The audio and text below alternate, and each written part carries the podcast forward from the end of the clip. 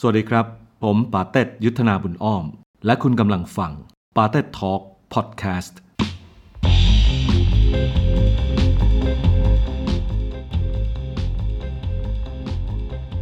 episode ที่ 31 Pat Power Pat กับบทเรียนชีวิตและการเริ่มต้นใหม่ เหตุผลหลักๆ เลยที่เราเริ่มหันเข้ามาหายาเสพติดนี่คืออะไรครับ มันน่าจะเป็นเรื่องของความความรู้สึกโดดเดี่ยวมากกว่า ทำไมถึงรู้สึกโดดเดี่ยวทั้งที่ตอนนั้นเราประสบความสำเร็จอยู่ เรารู้สึกว่าเราไม่สามารถใช้ชีวิตแบบคนปกติได้นะตอนคือต้องต้องอธิบายนะคนบันเทิงในยุคนั้นมันจะไม่เหมือนใช้ชีวิตไม่เหมือนคนบันเทิงยุคนี้ เขาค่อนข้างที่จะต้องเก็บตัวต้องแคร์มากๆที่จะไปไหนอะไรยังไงครับในการคบคนหรือว่าไปสถานที่ที่อยากจะไปอะไรเงี้ยแล้วก็อ่าอาจจะรู้สึกแบบว่าเอ่อโดดเดี่ยว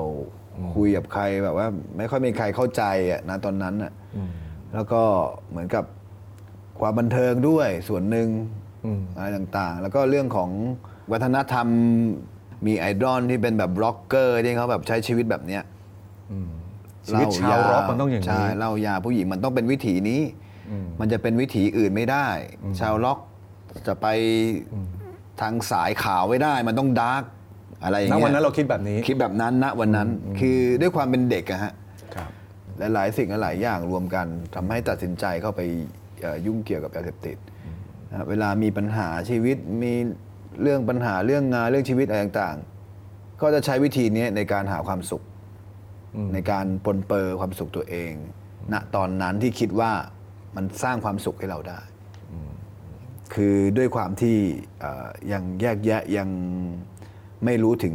พิษภัยของมันที่แท้จริงทำให้หลงผิดไป ครับถ้างั้นขออนุญาตถามเรื่องยาแล้วกันคครัรับบคือคือที่ผมคือผมอยากรู้จริง ๆ ว่ามันเริ่มยังไง มันง่ายแค่ไหนที่ที่เราจะไปเกี่ยวข้องกับมันแล้ว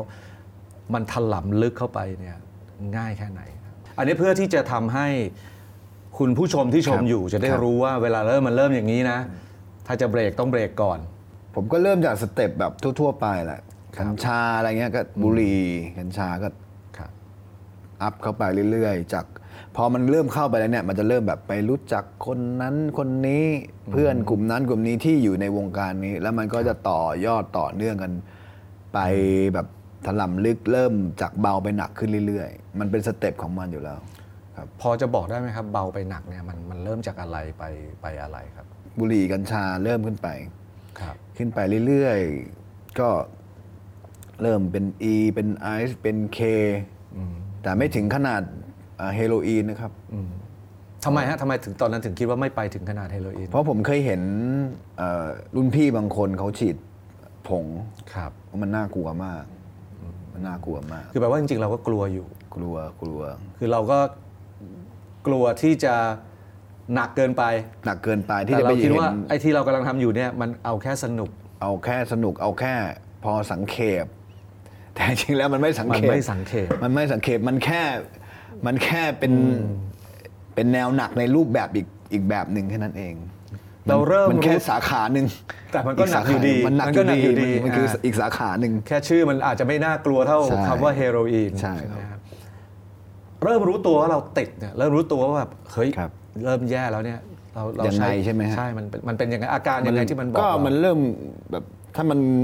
ไม่ได้มีใช้อะไรเงี้ยมันก็เริ่มครับหงุดหงิดง่าย เริ่มแบบเอ่อ ใครพูดก็ไม่ค่อยเข้าหูเท่าไหร่ ไม่อยากอยู่ด้วย เดินหนีออกมาอยากอยู่คนเดียวโอเคแล้วมันก็เริ่มอยากอยู่คนเดียวไปเรื่อยๆจนรู้สึกว่าตัวเองโดดเดี่ยวเพราะว่าเบื่อมนุษย์รู้สึกเริ่มเบื่อมนุษย์ เบื่อคนเริ่มเบื่อที่แบบวุ่นวายอะไรเงี้ยมันเริ่มปีกวิเวกไปเรื่อยๆ แล้วก็เริ่มถลำลึกไปกับยาเสพติดเรื่อยๆครับ ใช้มากที่สุดเนี่ยพอจะบอกแล้วมันมากขนาดไหนผมทั้งวันผมตั้งแต่ตื่นนอนมายันเข้านอนแหละ เติมไปเรื่อยๆเติมไปเรื่อยๆ เท่าที่หาได้เท่าที่มีตอนนั้นเนี่ยครับตอนที่ใช้ตอนนั้นเนี่ยเรามองเห็นข้อดีของมันไหมหมายถึงว่าด้วยสายตาที่อาจจะคือไม่เคลียร์นะวันนั้นเนี่ยคือข้อดีคือ ผมโดนลวง โอเค โดนยาเสพติดลวงว่ามันดีมันมีความสุข มันเท่ มันคือหนทางแห่ง อิสรภาพที่เราไปถึงได้ มันคือความลวง แล้วสุดท้ายแล้ว สิ่งที่เป็นทุกข์ สิ่งเลวร้าย ผลเสียต่างๆ มันตามมา โอ้โห อย่างที่แบบคาดไม่ถึงอะ่ะมันตามมาเรื่อย มันตามมาหลอกหลอนเรื่อย มันทำให้จิตใจเรามันไม่ปกติครับ มันเป็นแค่ภาพลวงตาครับ สิ่งที่เราคิดในตอนแรก มันไม่ใช่แบบนั้นเลยครับ สิ่งที่ตามมาเอาเอาก่อนที่จะถึงวันที่ที่ที่โดนจับนะครับ ส่งผลกระทบต่อการใช้ชีวิตหรือหน้าที่การงานแน่นอนยาเสพติดเนี่ยมันไม่เคยให้คุณกับใครอยู่แล้วครับที่แน่ๆเลยคือมันทำร้ายร่างกายเราสุขภาพเราแย่อดหลับอดนอน สติสตังค์ไม่มีอย่างเงี้ยการทำงานมันก็ไม่ได้ดีหรอกครับ มันไม่ร้อยเปอร์เซ็นต์ในเมื่อ เราพักผ่อนไม่เพียงพอแล้วเราก็ อยู่ในอาการเมาหรือใช้สารเสพติดตลอดเวลา เพราะฉะนั้นเนี่ยการดำรงชีวิตทุกมิติ ถูกบั่นทอนไปหมดจากการใช้ยาเสพติด ก็ค่อยๆ แย่ไปเรื่อยๆ แต่ตัวเองไม่รู้ตัว แต่มันจะฟ้องมาถึงผลอ่าผลของงาน ฟ้องมาถึงคนรอบข้างที่อ่าค่อยๆ ห่างหายเราไปอ่าฟ้องถึงอ่ารายได้รายรับเราที่มันลดลง ถึงอ่าเพื่อนฝูงที่มันน้อยลงอะไรเงี้ยครับขอยกตัวอย่างวันที่แย่ที่สุดสักวันหนึ่งสิครับว่าไอไอการไอการที่ต้องใช้ยาเสพติดเนี่ยมันแย่ขนาดไหนครับ ผมเคยใช้ยาถึงขนาดแบบร่างกายมันรับไม่ไม่ไหวอะนะครับผมช็อกจนรู้สึกตอนนั้นแบบคิดว่าจะต้องตายไปแล้ว ถึงเกือบสองครั้งนะตอนนั้นอ่าจริง ๆ แล้วเจอเหตุการณ์นี้ครั้งแรกมันก็น่าจะ หยุดน่าแล้วจะกลัหยุบดมาทบทวนตัวเองนั่นแล้ว แต่มันตอนนั้นมันรู้สึกว่ามันถล่ำลึกไปจนที่แบบว่า ตายก็ได้เออตายก็ได้ขอให้ได้แค่ใช้ยาเสพติด คือมันติดไปถล่ำลึกไปมากแล้ว ตอนนั้น แล้วตอนนั้นมีความรู้สึกเหมือนแบบอ่าเบื่อโลกแห่งความเป็นจริงด้วยหรืเบื่อปล่มาก เบื่อโลกแห่งความเป็นจริง เบื่อทุก ๆ สิ่งทุกๆอย่างเออ มันมันยิ่งใช้ยา มันยิ่งห่างไกลจากโลกความเป็นจริงแล้ว มันทำให้เราอยู่ดำรงชีวิตในสังคมได้ยากกว่าเดิม ทั้งที่ตอนนั้นจริง ๆ ในเชิงหน้าที่การงานเราก็ยังโอเคอยู่ใช่ไหมฮะครับ จริง ๆ มันเริ่มเริ่มแย่ละมันเริ่มมันเริ่มแย่จากตัวเราเองนั่นแหละเราไม่ได้ไปโทษใครอ๋อมันเริ่มแย่จากตัวเราเองเริ่มเริ่มวิถีชีวิต เริ่มผิดมนุษย์มนาไปเริ่ม นอนกลางวัน ตื่นกลางคืน พอเขานัดก็ไปสาย ไปสายแล้วก็นัดงานก็ต้องไปบายอะไรเงี้ยแล้วใครจะมาทำงานด้วยแบบนี้ถูกไหมฮะอ่าสุขภาพก็ไม่เหมือนเดิมอะไรต่างมันก็เลย ๆ มันก็เลยทำให้ทุกสิ่งทุกอย่างมันลดน้อยถอยลงไปเรื่อยๆจนแย่ครับ สมมุติว่าตอนนี้ยังยังมีปัญหากับเรื่องยาเสพติดอยู่นะครับครับคนรอบข้างเนี่ย ช่วยอะไรเราได้บ้าง สมมติอันเนี้ยเผื่อจะเป็นประโยชน์ต่อ เยาวชนหรือคนที่คนที่เข้อาจจะมีคนใกล้ชิดมีปัญหายาเสพติดอยู่เนี่ยคุณคุณคิดว่าเขาช่วยอะไรได้บ้างฮะผมว่าน่าจะมีการพูดคุยกันด้วยความเข้าใจด้วยเหตุด้วยผล เกี่ยวกับ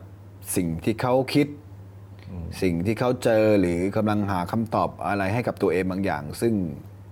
เขาอาจจะยังหาไม่เจอผมว่าคนรอบข้างมีส่วนสำคัญมากในการช่วยกันคิดช่วยกันแก้ครับ เขาจะได้รู้สึกเหมือนกับไม่โดดเดี่ยว รู้สึกว่าเหมือนกับมีคนเข้าใจเขา ตรงนี้สำคัญฮะถ้าเอ่อมีน้องๆ เยาวชนที่เจอปัญหานี้อยู่แล้วก็ครอบครัวมองเห็นอะไรต่างๆ ก็ลองจับเข่าคุยกันด้วยเหตุด้วยผลด้วยความใจเย็นๆ อย่าไปโทษว่าเขาเลยฮะเพราะว่าผมว่าทุกอย่างมันมีสาเหตุมีเหตุมีผลหมดแหละว่าอะไรยังไงเพราะอะไรนะครับค่อยๆคุยค่อยๆปรับกันผมว่ามัน คุยกันได้ แล้วก็เรื่องกำลังใจของครอบครัว คนที่รักกันพี่น้องกันคุณพ่อคุณแม่ ผมว่า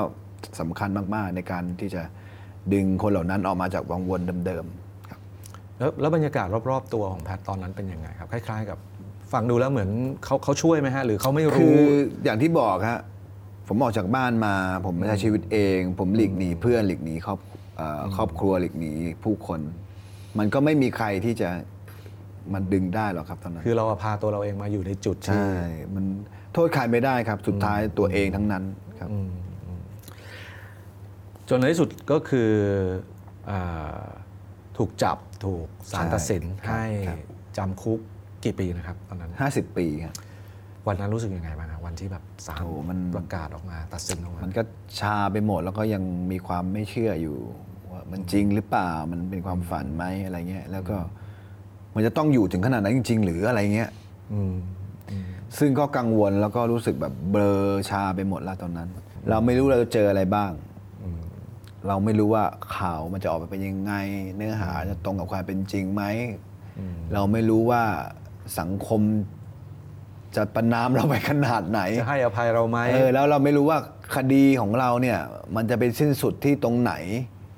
เพราะตั้งแต่ฝากขังเราก็มีตำรวจมาบอกเหมือนกันว่าครับ คดีเราอย่างน้อยมัน 20 ปีขึ้นอยู่แล้ว อืม ซึ่งผมว่าเฮ้ยอำกันหรือเปล่า คือก่อนหน้าเนี้ยผมไม่ได้มีความรู้เรื่องของกฎหมาย ครับ ไม่ได้มีความรู้ถึงโทษ อืม ว่าถ้าไปยุ่งเกี่ยวกับยาเสพติดแล้วจะโดนจับโทษอ่ารุนแรงขนาดไหน ถ้าไปยุ่งเกี่ยวกับกระบวนการค้า จะเพิ่มมากกว่าเดิมอีกกี่เท่าอะไรต่างอืมอืมๆ ไม่ได้มีความรู้เรื่องของโทษเหล่านี้เลยอืมนะครับ ที่กระทำไป แล้วพอเข้าไปแล้วถึงจะรู้ว่าไอ้สิ่งที่เราทำน่ะมันรุนแรงมาก แล้วโทษทางกฎหมายมันหนักมาก โดยที่เราไม่รู้ตัว ไม่รู้ครับ ไม่เคยรู้มาก่อน คือเราอะควไม่ได้ถึงขนาดตั้งตัวเป็นพ่อค้าไม่ใช่ไม่ใช่เลยไม่ใช่ครับไม่ใช่เลยไม่ใช่ครับอันเนี้ยถ้าเล่าได้ก็ก็อยากให้เล่านิดนึงเพราะว่าผมว่าบางไอ้ความไม่รู้ของครับบางคนเนี่ยมันครับอาจจะทำให้เกิดถูกเหต้องตุใหญ่อย่างก็นี้ยคือว่า อย่างอย่างที่ทราบตอนแรกว่าเราเป็นคนเสพครับ ตอนนอนตอนนั้นนะฮะเป็นคนเสพแล้วก็ก็จะไปรู้จักกลุ่มคนนะครับที่อยู่วงการเนี้ยอืมครับเขาก็เหมือนกับว่าเอายาเสพติดมาฝากเราไว้ ซึ่งครับเราไม่จำเป็นต้องไปซื้อโอเค เรามีใช้ฟรีเขาบอกว่า ก็อยู่ก็ก็ใช้ไปแล้วแต่เดี๋ยวขอฝากผมไว้ฝากไว้เดี๋ยวผมมาเอาอ่าอาทิตย์สองอาทิตย์ครับก็รับฝากไว้อืม พอถึงเวลามาเอาเราก็เหมือนกับเอาของที่เขาฝากไว้ไปคืนเขาอะอืมครับ แต่เราหยิบใช้ได้ตามหยิบสใช้ได้บายตามสบาย พอเขามาอ่าโทรมาอ่าผมมาแล้วนะ เอามาให้หมดผมก็ลงมาจากห้องเอาไปให้เขาตำรวจก็รวบเลย ก็กลายเป็นร่วมกันขายยาเสพติด ซึ่งเราไม่เคยรู้เลยว่าเขาเอาไปขายยังไงราคาเม็ดละเท่าไหร่อืมอืมไม่เคยรู้เรื่องเลยอืมครับ อันนี้คือที่มาที่ไป ซึ่งก็ไม่ค่อยได้เล่าให้ใครฟังครับ แต่อันเนี้ยมันพอฟังอย่างเงี้ยมันจึงแปลว่า บางทีเนี่ยไอความที่เราคิดว่าไม่ผมไม่ได้ขาย ผมไม่ได้เกี่ยวกับผู้ค้าเลยแค่มีคนมาฝากเฉยๆเนี่ยก็อย่าทำอย่าทำมันไม่ดีอย่างน้อยมันก็มีส่วนร่วมในกระบวนการค้าอยู่ดี แล้วมันจะทำให้สมมติใช่อย่างเป็นผู้เสพโทษก็อาจจะเท่านี้ครับพอเนี่ยแค่รับฝากเฉยๆเนี่ยมากกว่าเดิมหลายเท่าหลายเป็นสิบเท่า มันกลายไปอยู่ในหมวดของผู้ค้าผู้ค้าทันที ใช่ เพราะฉะนั้นต้องระวังอาจจะถูกเป็นเครื่องมือได้ โดยต่อให้เราไม่ได้เสพ แต่ถ้าเกิดมีคนมาฝากแล้ว ถูกต้อง แล้วเราก็ทำอย่างนี้เราก็โดนแบบผู้โดค้านเหมือนแล้วก็กันโดนโทษเท่ากันด้วยนะ โดยไม่ต้องเสพ โดยไม่ต้องเสพ โดยไม่ต้องขาย โดยไม่ต้องรู้เลยว่าเขาขายกันอะไรเท่าไหร่ก็ต้องระวังนะตรงเนี้ยผมถึงบอกว่ามันมีคนทั้างในอีกเยอะที่เขามีเหตุการณ์คล้ายๆแบบเนี้ยแล้วก็น่าสงสารมาก ผมก็เลยมีโอกาสพบสื่อผมก็เลยอยากจะบอกสื่อหลาย ๆ หลาย ๆ แขนงว่าจริงๆแล้วคนทั้างในก็ไม่ได้เลวร้ายทุกคนหรอกครับ มันมีด้วยความจำเป็นด้วยความไม่รู้ด้วยความลำบากของชีวิตอะไรต่างๆ มันบีบคั้นให้เขาต้องกระทำผิดก็มีครับแต่อย่างน้อยฟังอย่างนี้ก็แปลว่า ไม่ว่าจะลำบากแค่ไหน อย่าไปยุ่งเรื่องอย่านี้ไปยุ่งครับอย่าไปยุ่ง เพราะว่าใช่ไม่ว่าจะด้วยตั้งใจหรือไม่ได้ตั้งใจถูกต้องครับ ผลที่ตามมาบางทีมันเกินกว่าที่เราจะใช่เผชิญได้ใช่ครับ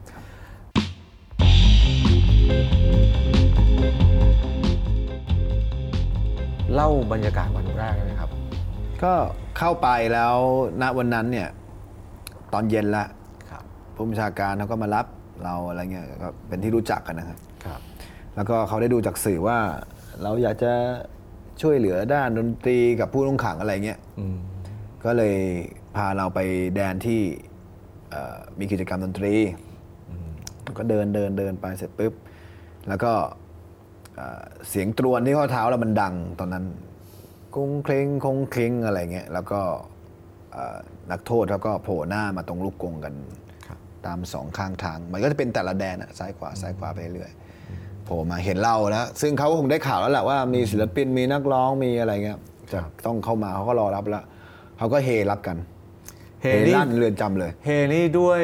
ความด้วยดีใจความดีแบบเป็นเป็นมิตรใช่ไหมฮะเป็นมิตรครับอ่าเป็นมิตรโอเคโอเคเป็นมิตรเป็นมิตร คือเขาดีใจด้วยที่แบบ ได้มาอยู่ใช้กิจกรรมด้วยกันหรืออะไรไหมาเป็นเพื่อนกันมาเป็นเพื่อนกันมา คือเขารู้แล้วว่า คือข้างในเรือนจำเนี่ยกว่าที่จะมีนักร้องศิลปินหรือการที่จะสร้างเสียงเพลงให้มันเกิดขึ้นแต่ละครั้งมันไม่ใช่ง่ายแล้วมีศิลปินตัวเป็นมาใช้ชีวิตอยู่ด้วยกัน ก็น่าจะมีอะไรที่มันบันเทิงขึ้นอีกเยอะในเรือนจำครับอืมเวลาแล้วประมาณนั้นคือคือเวลาเวลาคนคนที่ไม่เคยเข้าไปอะคครัรับบก็จะก็จะ จินตนาการภาพไว้มากมาย ครับ เรือนจำมันเป็นยังไงวะ แล้วเวลาดูหนังฝรั่งนี่ก็โอ้โหเรือนจำมันมีหลากรูปแบบมากเลย มีทำร้ายร่างกายกันมีเจ้าถิ่น มีแบบเอ๊ะต้องเข้าไปอยู่ตรงนี้ต้องแบบต้องเลือกแก๊งสักแก๊งหนึ่งเพื่อมันก็อยู่ในหนังฮะ ส่วนใหญ่เป็นในหนัง ของจริงไม่มี ไม่มีคนที่มีอิทธิพลที่สุดคือผู้คุมครับ ทุกอย่างอยู่ในกฎระเบียบหมด แล้วก็ มันก็มีในการที่จะแบบ มีกลุ่มบ้างในเรื่องของการดูแลซึ่งกันและกัน ในเรื่องครับความเป็นอยู่ครับ แต่มันก็เป็นธรรมดาแน่นอนแหละคนที่เขามองเราว่า เอ้ยเป็นดาราเป็นศิลปินเป็นอะไรเข้ามาครับก็จะถูกจับตามากเป็นธรรมดา ผมทราบตรงนี้ดีก็เลยพยายามที่จะใช้ชีวิตทุกอย่างให้เป็นปกติเขาทำอะไรกันกินอะไรอยู่ยังไง ผมก็ต้องทำแบบเขาให้ได้ ผมก็ต้องปรับต้องเปลี่ยนตัวเองทุกสิ่งทุกอย่างให้เอ่อ เพื่อนๆ ข้างในนั้นรู้สึกว่าเราไม่ได้แปลกแยกกับเขา พอสักพักหนึ่งเขาเห็นก็เลยได้การยอมรับด้วยความเป็นมิตรมากขึ้น ก็เป็นเรื่องที่เอ่อรู้สึกว่าผมโชคดีอะว่าว่าไปไหนมาไหนคนก็ก็ก็รักอะไรอย่างเงี้ยครับ เพราะเราก็ต้องทำตัวให้มีอัธยาศัยดีกับทุกคนมันอยู่ที่ตัวเราด้วยครับ จากคนที่อยากแยกตัวอยากปลีกวิเวก อยากโดดครับเดี่ยว คราวนี้แล้วไม่มีโอกาสได้ไม่โดดมีเดี่ยวเลยไม่มีข้างในไม่มีความเป็นส่วนตัวเลยนะครับผมว่าเริ่มจากห้องนอนก่อนเลยฮะเอ่อลักษณะห้องนอนเป็นยังไงคค่รัอบนข้างค่อนข้างแออัดอะนะครับครับ ห้องนอนก็เขาจะมีพื้นที่ให้นอนได้แค่พอดีตัวเราเท่านั้นเองครับครับ ก็คือพอดีตัวเราอย่างนี้เลยถ้าเราตะแคงตัวเราก็ต้อง ขยับตัวมาตรงกลางถ้าเราจะแคงตัวฝั่งนี้ก็ต้องขยับมาตรงกลางเราไม่สามารถที่จะปกติถ้าเรานอนอย่างนี้ปุ๊บแล้วขยันคุณเราก็ต้องไปติดคนนี้ไงเราจะไปทับอีกคนหนึ่งทันทีใช่ทันทีเราก็ต้องแบบทุกอย่างมันต้องแบบว่า เกรงใจเขาอะไรเงี้ยแล้วก็เหมือนกับรู้ใจเขาใจเราด้วย มันเป็นการอยู่ร่วมกับคนหมู่มาก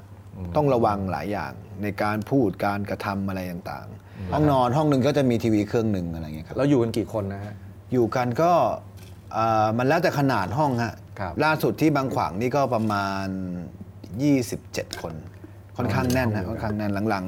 ๆ สมาชิกเยอะครับ ในเรือนจำสมาชิกเยอะครับ ครับ เขาเลือกให้ดูอะไรบ้างครับ มีทุกอย่างครับสาระบันเทิงความรู้เอ่อฝึกวิชาชีพ ข่าวเล็กๆน้อยๆเพลงรายการซีรีส์ต่างๆ เกมโชว์มีหมดครับ คือมันไม่ได้เป็นการถ่ายทอดสดเข้ามาใช่ไหมเหมือนเขาเขาเลือกไว้แล้วใช่ว่าเรีเนื้ยอลไทหาม์แบไม่บได้นี้อ่าใช่ไม่ real time เขาจะมีสูตรในการคำนวณสัดส่วนของเนื้อหาแต่ละประเภท อ๋อต้องให้ได้ส่วนผสมที่ครบทั้งสาระข่าวสารบันเทิงบันเทิงครับ ความรู้ ครับ มีรายการโปรดไหมฮะ ของผู้ถูกคุมขัง แต่ละคนเขาจะมีรสนิยมไม่ไม่เหมือนกันครับ แต่ถามส่วนตัวผมอะผมก็ชอบอะไรที่มันแบบมันตรงกับรสนิยมของตัวเองบ้างอะไรอย่างเงี้ยครับ ก็จะชอบเกี่ยวกับพวกรายการเพลงเนี่ยรายการของอาจารย์ปราดอะไรอย่างเงี้ยโอ้ผมก็มีไป Drive เข้าไปอ่าผมขอเข้าไปอ๋อเหรอคือฮะคือเราสามารถรีเควสได้บ้างอะไรเงี้ยที่ที่มันอาจจะไม่มากเกินไป บอกกับทางเจ้าหน้าที่ที่เขาจัดรายการได้ มีใครเคยรีเควสปาเต้ทอ l k เข้าไปดูบ้างไหมครับอ่ารู้สึกมีนะเฮ้ยถามจริง จริงครับ รู้สึกมีรู้สึกเขาจะเปิดกลางวันรายการของเหรอฮะปาเต้ครับโหมีมีผมผมเคยได้ยินเขาคุยกันอยู่ แต่ว่าครับช่วงกลางวันผมจะสอนหนังกิจครับสอนดนตรีเด็กๆไงแต่ก็จะมีอ่าบางส่วนที่เขาแบบเขาว่าจากการทำงานเขามานั่งดูทีวีอะไรเงี้ยซึ่งช่วงกลางวันเขาก็จะมีโซนทีวีเปิดให้ก็จะมีรายการนี้ด้วย เดี๋ยวผมจะนำเสนอเทปนี้ ส่งเข้าไปให้ดูเผื่อจะทักทายเพื่อนๆ ที่อยู่ในนั้นนะฮะว่าอะออกมาแล้วนะ ตอนนี้เริ่มทำงานทำการแล้วนะครับสังคิคดมถึก็กันอยู่ให้โอกาสดีนะ ถ้าฮะถ้าเราตั้งใจจริงที่จะก็จะได้ออกมาปรับเปลี่ยนตัวอะไรเงี้ยเขาครับโอเคครับ มีเทศกาลไหมสงกรานต์รดน้ำกันหรือเปล่า มีครับมีก็คือว่าช่วงที่ปกติคือไม่มีโควิดอะนะฮะครับ ก็ทุกสงกรารกับปีใหม่เขาจะมีกิจกรรมอยู่แล้ว อืม การแข่งกีฬาสารสัมพันธ์ กีฬาฮาเฮต่างๆ อะไรเงี้ยคือความบันเทิงครับ คลายเครียดให้กับผู้ต้องขัง แล้วก็มีดนตรี ผมเองก็จะเล่นดนตรีกับเพื่อนๆ น้องๆ ข้างในนั้นอะ ครับ เป็นประจำอยู่แล้วในเทศกาลพวกนี้ บางช่วงบางทีก็อาจจะมีการเดินสายตามแดนด้วยซ้ำในการที่จะเล่นดนตรี สมมติ ปีใหม่มันมีบางปีที่เขาอนุญาตให้เราเล่นดนตรีเดินสายตามแดนได้ ก็ไปมอบความสุขความบันเทิงให้กับพี่ๆน้องๆเราข้างในอันนี้เป็นทัวร์คอนเสิร์ตเป็นทัวร์คอนเสิร์ตในเรือนจำอ่าแล้วก็ย้ายเวทีเล่นไปเรื่อยมันเป็นอีกหนึ่งความฝันตอนวัยเด็กๆอยากทัวร์คอนเสิร์ตในที่สุดก็ได้ทำ Jailhouse Rockใช่แล้วมันมันตลกมากครับมันครับช่วงผมหัดเล่นกีตาร์ใหม่ๆมันมีหนังฮอลลีวูดอยู่เรื่องหนึ่งชื่อว่า Airheads โอเค Airheads มันเป็นเรื่องของวงดนตรีวงร็อกที่มันอยากจะ present อยากเพลงดังอยากดังมากแล้วก็ไปจี้จี้ดีเจจี้ดีเจแล้วสุดท้ายมันโดนจับจากสุดท้ายไอ้วงล็อกวงเนี้ยมันไปเล่นดนตรีในคุก แล้วก็ได้ดังตอนจบสมใจแล้วก็ได้ดังผมว่ามันเท่ว่ะอะไรเงี้ย แล้วไม่คิดว่าตัวเองสุดท้ายจะต้องมาใช้ชีวิตแบบนี้อะไรเงี้ยแต่ณวันนั้นมันก็คือความสุขที่ที่หาได้ที่หาได้ในเรืในอนจำชีวิตในใช่เรือนครับจำครับ แต่งเพลงไปร้อยร้อยเพลง ประมาณเกือบเกือบๆน่าจะคือว่าเกือบๆคือว่าร้อยเพลง มีคนถามแล้วผมก็กะประมาณไม่ได้ เพราะผมไม่ได้มานั่งนับไงฮะ คือมันเป็นเรื่องของการฝึกฝึกฝนตัวเองนะอย่างที่บอกว่าพอผมเข้าไปแล้วมันมีเวลาแล้วก็รู้ว่าต้องอยู่ในนั้นแน่ๆแล้วเนี่ยเราก็อยากจะใช้เวลาให้เกิดประโยชน์พลิกวิกฤตเป็นโอกาสเนี้ยเราก็เลยเริ่มที่จะฝึกในส่วนที่เราอยากจะใช้มันในสิ่งที่เราชอบ การเขียนเพลงก็เป็นอีกอีกส่วนหนึ่งนะฮะครับ ผมก็เริ่มฝึกเขียนเพลง มันก็มีทั้งดีบ้าง ไม่ดีบ้าง มีทิ้งบ้าง มีให้เพื่อนบ้าง ทั้งเพื่อนข้างในทั้งเพื่อนข้างนอกครับทั้งเอ่อคนมาขอให้เขียนบ้าง หรือว่าเขียนไว้ใช้ในชมรมบ้าง มันมีหลายส่วนนะฮะรวมๆกันก็น่าจะเกือบร้อยครับครับ ใช้งานได้จริง ๆ ที่กำลังจะทำเป็นอัลบั้มออกมาได้โอ้โหน่าจะได้หลายอัลบั้มฮะสองสามอัลบั้มน่าจะสบายสบายเลยๆครับ ตลอด กี่ปีปีนะสิบหกปีแปดเดือนสิบหกปีแปดเดือนครับ มีเอาเฉพาะ 16 ปี 8 เดือนในนั้นนะครับ ถ้าถ้าให้นึกย้อนไปมันมีช่วงไหนที่มีความสุขที่สุด มีความสุขคือได้เล่นกีตาร์ได้เล่นดนตรีได้สอนดนตรีได้แต่งเพลงได้ทำเพลงกับเพื่อนครับ ได้ อะไรที่มันแวดล้อมด้วยดนตรีอะผมมีความสุขมากครับ ได้ ฟังเพลงที่ชอบ ซึ่งนานๆนานๆมันอาจจะโผล่มาทีหนึ่งถ้าเราเลือกเองไม่ได้ เลือกเองไม่ได้อะไรเงี้ยพอเจอแบบเอ่อเพลงสมัยแบบวัยรุ่นที่เราแบบเริ่มเล่นดนตรีโผล่มาก็จะมีความสุขมากครับแต่จริงๆแล้วผมอยากจะเรียนอย่างนี้ครับว่าเรือนจำไม่ได้เป็นสถานที่ที่น่าเข้าไปอยู่นะครับ มันเป็นที่ที่ถูกจำกัดอิสรภาพ มันเป็นที่ที่เอ่อต้องเฝ้ารอตลอดเวลาอยู่ด้วยความทุกข์ทรมานจริง ๆ อยากจะให้หลีกหนีแล้วก็ อ่าทำทุกอย่างให้ห่างไกลจากเรือนจำให้มากที่สุดจะดีกว่าครับแปลว่าแปลว่าในเชิงกำลังใจสำหรับตัวเองเป็นเรื่องสำคัญใช่ไหมฮะโอ้อันดับหนึ่งเลยครับอันดับหนึ่งเลยเรื่องของกำลังใจ อย่างแรกมันก็ต้องสร้างขึ้นจากตัวเราเองก่อนครับนะครับ แล้วก็หลักๆอีกอย่างหนึงก็คือมาจากคนรอบข้างจากครอบครัว ที่คอยดูแลความรู้สึกเราคอยมาเยี่ยมคอยมาให้กำลังใจ เขียนจดหมายมาคุย ส่งเสีย เงินทองซื้อของมาเยี่ยมอะไรพวกเนี้ยครับมันเป็นสิ่งที่ทำให้เราเออเราไม่ได้โดดเดี่ยวนะเรามีครอบครัวที่น่ารักมาก แล้วทำไมเราถึงผลักใสพวกเขาเหล่านั้น เราทำอย่างนั้นไปได้ยังไงวะคิดกับตัวเองอะไรมันโดนใจทำให้คิดได้อย่างนั้น เรามีครอบครัวที่น่ารัก ซึ่งหลายคนอยากจะมีแล้วไม่มีพอเราเข้าไปในเรือนจำเราเห็นหลายคนเขาขาดเรื่องพวกนี้กันเยอะมาก นะครับ แต่เรามีทำไมเราไม่รักษา เรามีครอบครัวที่ดีที่น่ารักครับเราก็ต้องรักษาไว้ คือเกือบ 17 ปีในเรือนจำเนี่ยสอนบทเรียนอะไรกับอ่าแพทมากที่สุดครับมันเยอะแยะมากจริงๆแล้วมันเยอะแยะมาก แต่ถ้าทำมากที่สุดผมว่าน่าจะเป็นเรื่องของเออครอบครัว ความสัมพันธ์ของครอบครัวครับการเอ่อเขาเรียกว่ารู้ ซึ้งถึงบาปบุญคุณโทษว่ามันมีจริงแล้วก็สิ่งที่ยุติธรรมที่สุด คือกรรมการกระทำของเราครับเราทำไม่ดีทำชั่ว ผลกรรมตามมาแน่นอน จะช้าจะเร็วแค่นั้นเองครับทุกสิ่งต้องได้รับการชดใช้และชดเชยครับ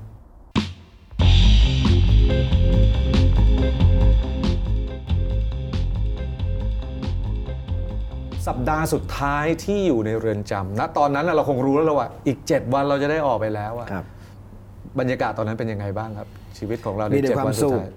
มีแต่ความสุขมากเพอรู้เราจะได้ออกแน่ๆแล้ว คืออใครมาด่าอะไรก็ไม่โกรธเลยจะขอบคุณเขาด้วย อะไรเงี้ยคืออใครมาทำอะไรไม่ดีกับเราเราจะไม่แบบไป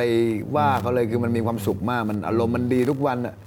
บางทีก็เดินยิ้มคนเดียวอะไรเงี้ย เกือบแล้วเว้ยอีกนิดเกือบเดียวแล้วเว้ยมันเหมือนกับวันที่เรารอคอยมันมาถึงอ่าวันที่เราฝันตลอดเวลา แล้วสิ่งที่เราทำมาตลอดเกือบ17 ปีเนี่ย ครับ มันมันเห็นผลแล้วนะครับ แล้วก็อะไรต่างๆที่เราเตรียมไว้ในวันที่เราได้รับได้รับอิสรภาพเนี่ยว่าจะเป็นเอ่อการเล่นกีตาร์ที่เราฝึกมาการเขียนเพลงที่เราเตรียมไว้ หรือแม้กระทั่งผลงานศิลปะที่เราสะสมมาตลอดเวลาเนี่ยมันถึงเวลาที่มันจะออกไปสู่โลกภายนอกถึงสายตาของคนเอ่ออ ในสังคมแล้วอะไรเงี้ยเออมันมันมีความสุขแล้วเราจะได้กลับไปอยู่กับครอบครัวไปดูแลคุณพ่อคุณแม่ ได้กลับไปใช้ชีวิตที่มันเป็นโลกของเราจริง ๆ สักที เพราะผมคิดมาตลอดว่าโลกในเรือนจำมันคือเป็นพื้นที่ชั่วคราวครับ ซึ่งมันเป็นอาจอาจจะเป็นชั่วคราวที่นานหน่อยแต่มันก็เป็นชั่วคราวอยู่ดี สิ่งนี้ผมคิดมาตลอด มันอาจจะเป็นการให้กำลังใจตัวผมเองด้วยในการอยู่ข้างในนั้น ว่าครับเราอยู่แป๊บเดียวเดี๋ยวเราก็ ก็ก็ออกไปแล้วอะไรเงี้ยอะไรเงี้ยก็นั่นแหละครับมันเป็นช่วงเวลาที่เขาเรียกว่าวิเศษสุดเลยครับครับ วันที่คุณออกมานะฮะก่อนหน้านี้คุณก็เกริ่นไปแล้ว อยากรู้ว่าจะมีใครมารับเราบ้างนะเรารู้อยู่แล้วครอบครัวเรามาครับแน่ครับๆนะฮะแล้วนอกจากนั้นอ่านอกจากนั้นเจอใครบ้างมีอะไรที่เซอร์ไพรส์บ้างก็ในคือในวันคุณนั้นเท็ดดี้ไอเฟลหรือโลโดม หรือโลโซ หรือโซคู มาก่อนเลยนะเขามีหลายนามสกุลมากนะจริงจริงจริงจริงมาก่อนเลยเห็นผมทองมาเลยฮะอ่าผมเห็นในคลิปแล้วคุณเท็ดดี้เนี่ยครับผมชัดเจนมากถ่ายแล้วก็คลิปเพื่อนในวงอะไรอย่างเงี้ยเพลมมารับมีครอบครัวทุกคนอบอุ่นมาก มีพี่ๆน้องๆ น้องแชมป์ SDF อืมโกบอยอะไรเงี้ยมานอกเหนือจากเพื่อนๆญาติพี่น้องแล้วเนี่ย แม้แต่แฟนคลับของคุณ ครับ ก็ยังให้การต้อนรับใช่ครับ นะฮะผ่านมันเป็นเป็นเรื่องที่เกินความคาดหมายจากที่ผมคิดไว้มากครับ นะครับ ว่าจะมีคนต้อนรับแล้วก็ให้โอกาสผมขนาดนี้ ผมก็ต้องขอบคุณทุกคนมากครับที่เอ่อเข้าใจผมแล้วก็เปิดโอกาสให้ผม อย่างแฟนคลับในระหว่างที่เราอยู่ในนั้นเนี่ยได้มีการติดต่อสื่อสารกันบ้างไหมครับ มีบ้างครับ บางคนก็เขียนจดหมายมาเรื่อยๆ มีบ้าง ก็จะเป็นช่วงเวลามีมากมีน้อยแต่มีตลอด ครับอืมแต่พอออกมาได้ดูเหมือนจะเยอะมากครับเป็นเดี๋ยวนี้มีแฟนเพจมีกลุ่มมีอะไรอย่างนี้เลยมีเยอะใช่ไหมากครับ แล้วก็มีแฟนคลับกลุ่มใหม่ๆเพิ่มขึ้นอีกมาก บางคนอาจจะไม่เคยรู้จักเราเลย ไม่ได้เคยฟังเพลงของ Power Pat เลยก็มาติดตามมาฟังมันมีความสุขครับ แล้วก็พี่น้องสื่อมวลชนที่น่ารักอีกหลายๆคน ทั้งที่รู้จักเป็นการส่วนตัว แล้วก็ทิ้งที่ที่ที่ไม่รู้จักนะครับพี่น้องสื่อมวลชนทุกคนน่ารักมาก ครับคือวันที่เราต้องเดินเข้าไป ครับ ผมเชื่อว่าเวลามีสื่อมวลชนเอาไมค์มาจอดเนี่ยเราคงแบบเราไม่อยากพูดกับใครเลยอะตอนนั้น วันวันที่เดินเข้าไปนะ อ๋อครับ แต่ว่าตอนออกมาเนี่ยความรู้สึกมันคงเปลี่ยนไปเปลี่ยนแน่นอนนะใช่ไหมฮะ เพราะว่าทุกสิ่งทุกอย่างมันถูกชดใช้หมดแล้วเราเป็นคนที่กลับมาเป็นคนที่บริสุทธิ์อีกครั้งหนึ่ง อืมอืม ทุกสิ่งทุกอย่างเราว่ามันมันเพียงพอแล้วในการที่เราจะรับผิดชอบตรงตรงจุดนี้แล้วก็เอ่อ เราไม่มีอะไรต้องกังวลอีกต่อไปละทุกวันนี้มันคือชีวิตใหม่มันคือการเริ่มต้นใหม่ ซึ่งมันต้องดีกว่าเดิมนะครับ ผมตั้งใจไว้มันต้องดีกว่าเดิม สิ่งแรกที่รู้สึกเมื่อออกมาข้างนอกนะฮะครับในในช่วงเดือนครึ่งที่ผ่านมา ตื่นเต้นกับอะไรที่สุดก่อนครับ เอาความตื่นเต้นที่เห็นโลกใบเนี้ยหลังจากที่ไม่ได้เห็นทุกอย่างมา10เกือบ17 ปี ทุกอย่างครับถนนหนทาง สภาพแวดล้อมอะไรต่างๆ ที่เราเคยเห็นสถานที่ที่เอ่อเราเคยไปอย่างเงี้ยฮะทุกอย่างมันเปลี่ยนไปหมด แม้บางที่ที่มันไม่เคยอยู่ในความทรงจำของเรา คือมันไม่เคยมีพื้นที่นั้นในหัวเรา มันก็กลับเกิดขึ้นเช่นมัอะไรก็กลับ้างมีฮะขึ้น สถานที่ที่ไม่เคยเห็น ก็ถนนที่มันต่อออกไปอ่าพื้นที่ที่มันถูกขยายสร้างเป็นคอนโดมิเนียม สร้างเป็นบ้านจัดสรรหรือเป็นเอ่อ แหล่งชุมชนใหม่เกิดขึ้นอะไรอย่างเงี้ยมันเยอะมากๆครับ ตึกรามบ้านช่องคอนโดมิเนียม เทคโนโลยีแหละครับ เทคโนโลยีก็ที่เห็นชัดๆเลยก็เรื่องสมาร์ทโฟน ตอนครับที่ผมอ่าแพทเข้าไปนั้นเนี่ยยังไม่มี iPhone นะยังไม่มีสมาร์ทโฟนเลยด้วยังไม่มีซ้ำสมาร์ทโฟนครับยังเป็นโทรศัพท์แบบใช่ครับ8210เลยพวกนี้นะเป็นกด Nokia กดอะไรเงี้ยแล้วก็จะเริ่มมีแบบเป็น touchscreen บ้างเป็นพวก ปาล์มสมัยก่อนเรียกปาล์มครับ อะไรก็คือมีแค่นั้นครับผม ตอนนี้หัดใช้ได้เป็นเรียบก็ร้อยแล้วอ่าในสิ่งที่จำเป็นเบื้องต้นก่อนอ่าเช่นไลน์ไว้คุยงานจะติดต่อกับทางครอบครัว IG ไว้เชื่อมโยงกับทางแฟนคลับ โอเค ก็จะมีอยู่แค่ประมาณนี้ครับ Facebook ตอนนั้นก็ยังไม่มีใช่ไหมตอนที่เข้าไป คือไม่มีอะไรเลยครับ อืมไม่มีอะไรเลยตอนนี้มีหรือยังฮะมีมี account Facebook อ่ายังครับมีแต่ IG ครับ เริ่มที่ IG ก่อนครับ ใช่ไหมฮะช่วงเกือบเกือบ17 ปี มีอะไรที่หรือเหตุการณ์อะไรที่เรารู้สึกเสียดาย ที่เพราะเราไม่สามารถไปร่วมเหตุการณ์นั้นได้หรือเยอะมากครับ เอาส่วนใหญ่จะเป็นที่กออก คอนเสิร์ตอ๋อศิเหรลอครับ ปินต่างประเทศที่เราชื่นชอบมาก ๆ ตั้งแต่แบบเด็กยันวัยรุ่นแล้ว เราทราบ จากเอ่อทาง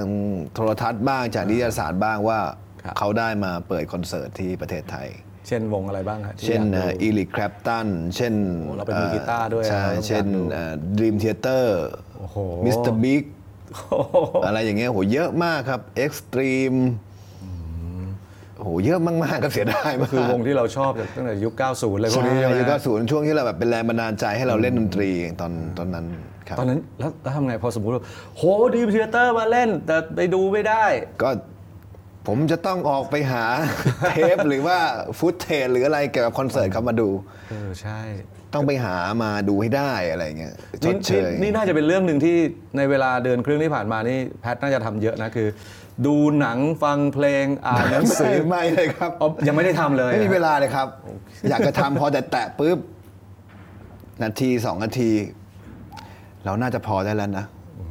เพราะว่ามันมีอย่างอีกที่ต้องทำต้องจัดการ ยังไม่มีวันมามานั่งแบบอยากจะดูมันมีหนังเรื่องหนึ่งที่ผมอยากจะดูมาก ผมก็โหลดมาแล้วผมก็ดูได้ประมาณสักห้านาที แล้วก็ไม่มีเวลาที่จะดูอืมอ่าหนังอะไรนะวิสแปสหรืออะไรเนี่ยที่เกี่ยวกับ Whiplash อ่าใช่ Whiplash เป็นเรื่องมือกลองใช่มือกลองนะแล้วเคยทราบอยู่ข้างในทราบมาว่าเขาได้รางวัลเยอะมากๆ แล้วก็เป็นหนังที่ sound ดนตรีดีมาก ใช่ครับผมก็เลยอยากจะดูมากก็มานั่งอยู่สักประมาณไม่ถึง 5 นาทีก็ไม่มีเวลาดู โอเค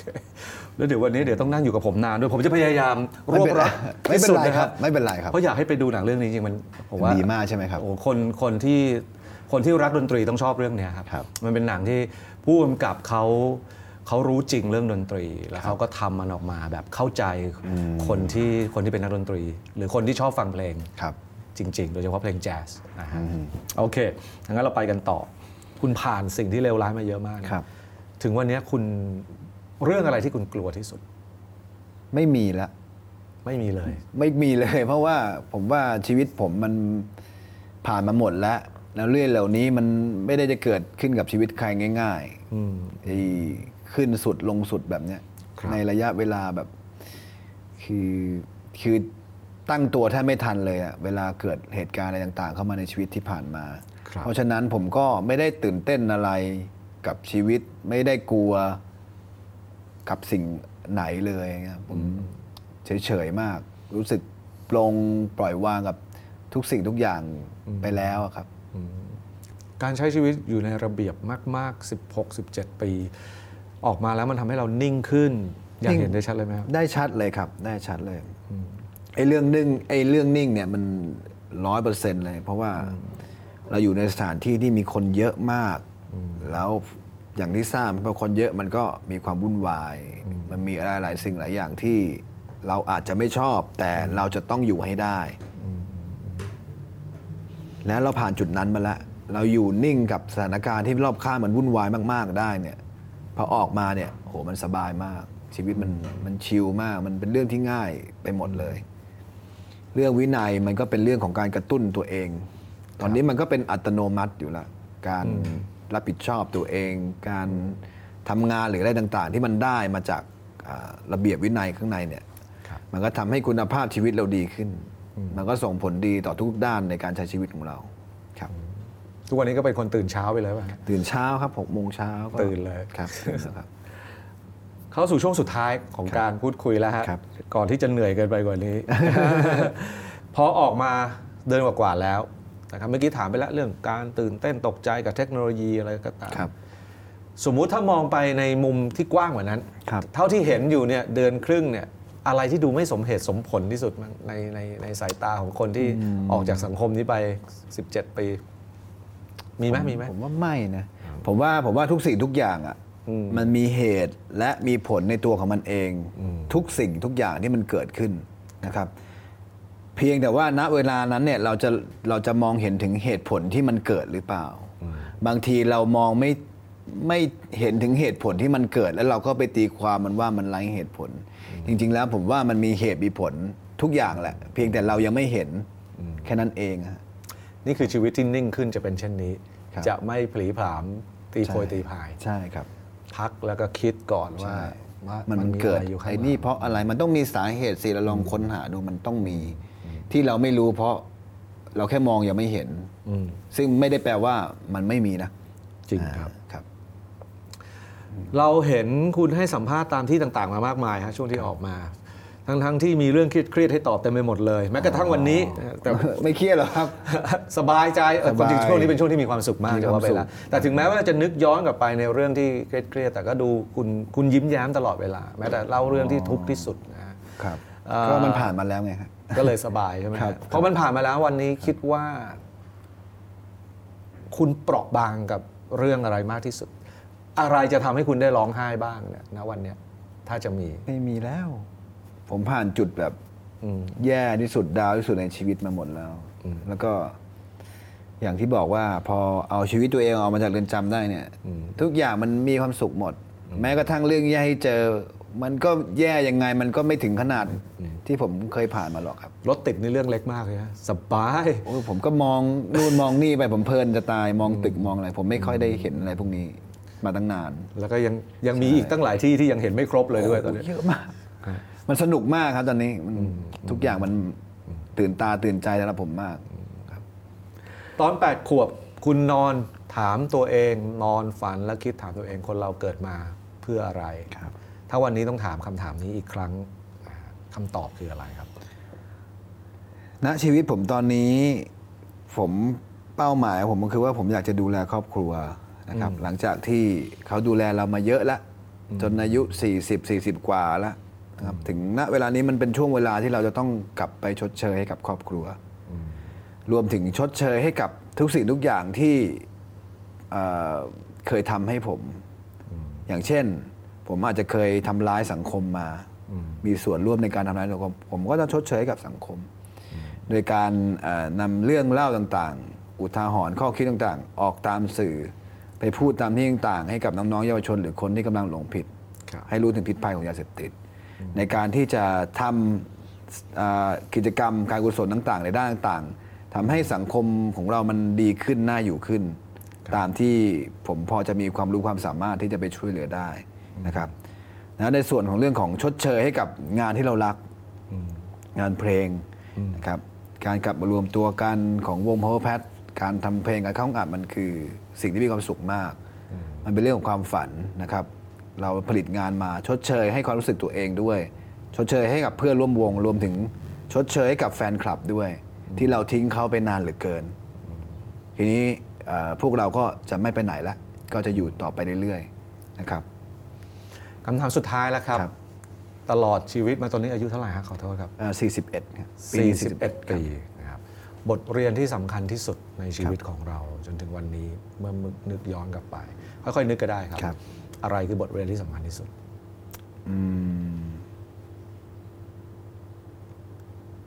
ผมว่าเรื่องของออการใช้ชีวิตของตัวเอง ไม่ควรที่จะทำให้คนรอบข้างครอบครัว หรือแม้กระทั่งสังคมเดือดร้อน ประเทศชาติมีปัญหา ผมว่าตรงนี้เนี่ยอะไรก็ได้ครับที่เรารักที่เราอยากทำแต่ต้องไม่ผิดศีลธรรม ไม่ผิดกฎหมาย ไม่ทำให้สังคมเดือดร้อน ไม่สร้างภาระให้กับประเทศชาติ ผมว่าตรงนี้เป็นข้อคิดอีกอย่างหนึ่งที่ผมได้นะครับ แล้วก็การเชื่อมั่นในการกระทำความดีทำความดีส่งผลแน่นอนครับ บางคนอาจจะพูดว่า เอ้ยทำดีไปก็อย่างนั้นแหละ ไม่เห็นได้ดี มันได้นะครับ มันได้จริง แล้วผมก็พิสูจน์แล้วว่ามันมันเกิดขึ้นได้จริง เพียงแต่เราต้องศรัทธาแล้วก็อดทน เชื่อมั่นในความดี ทุกคนได้รับแน่นอน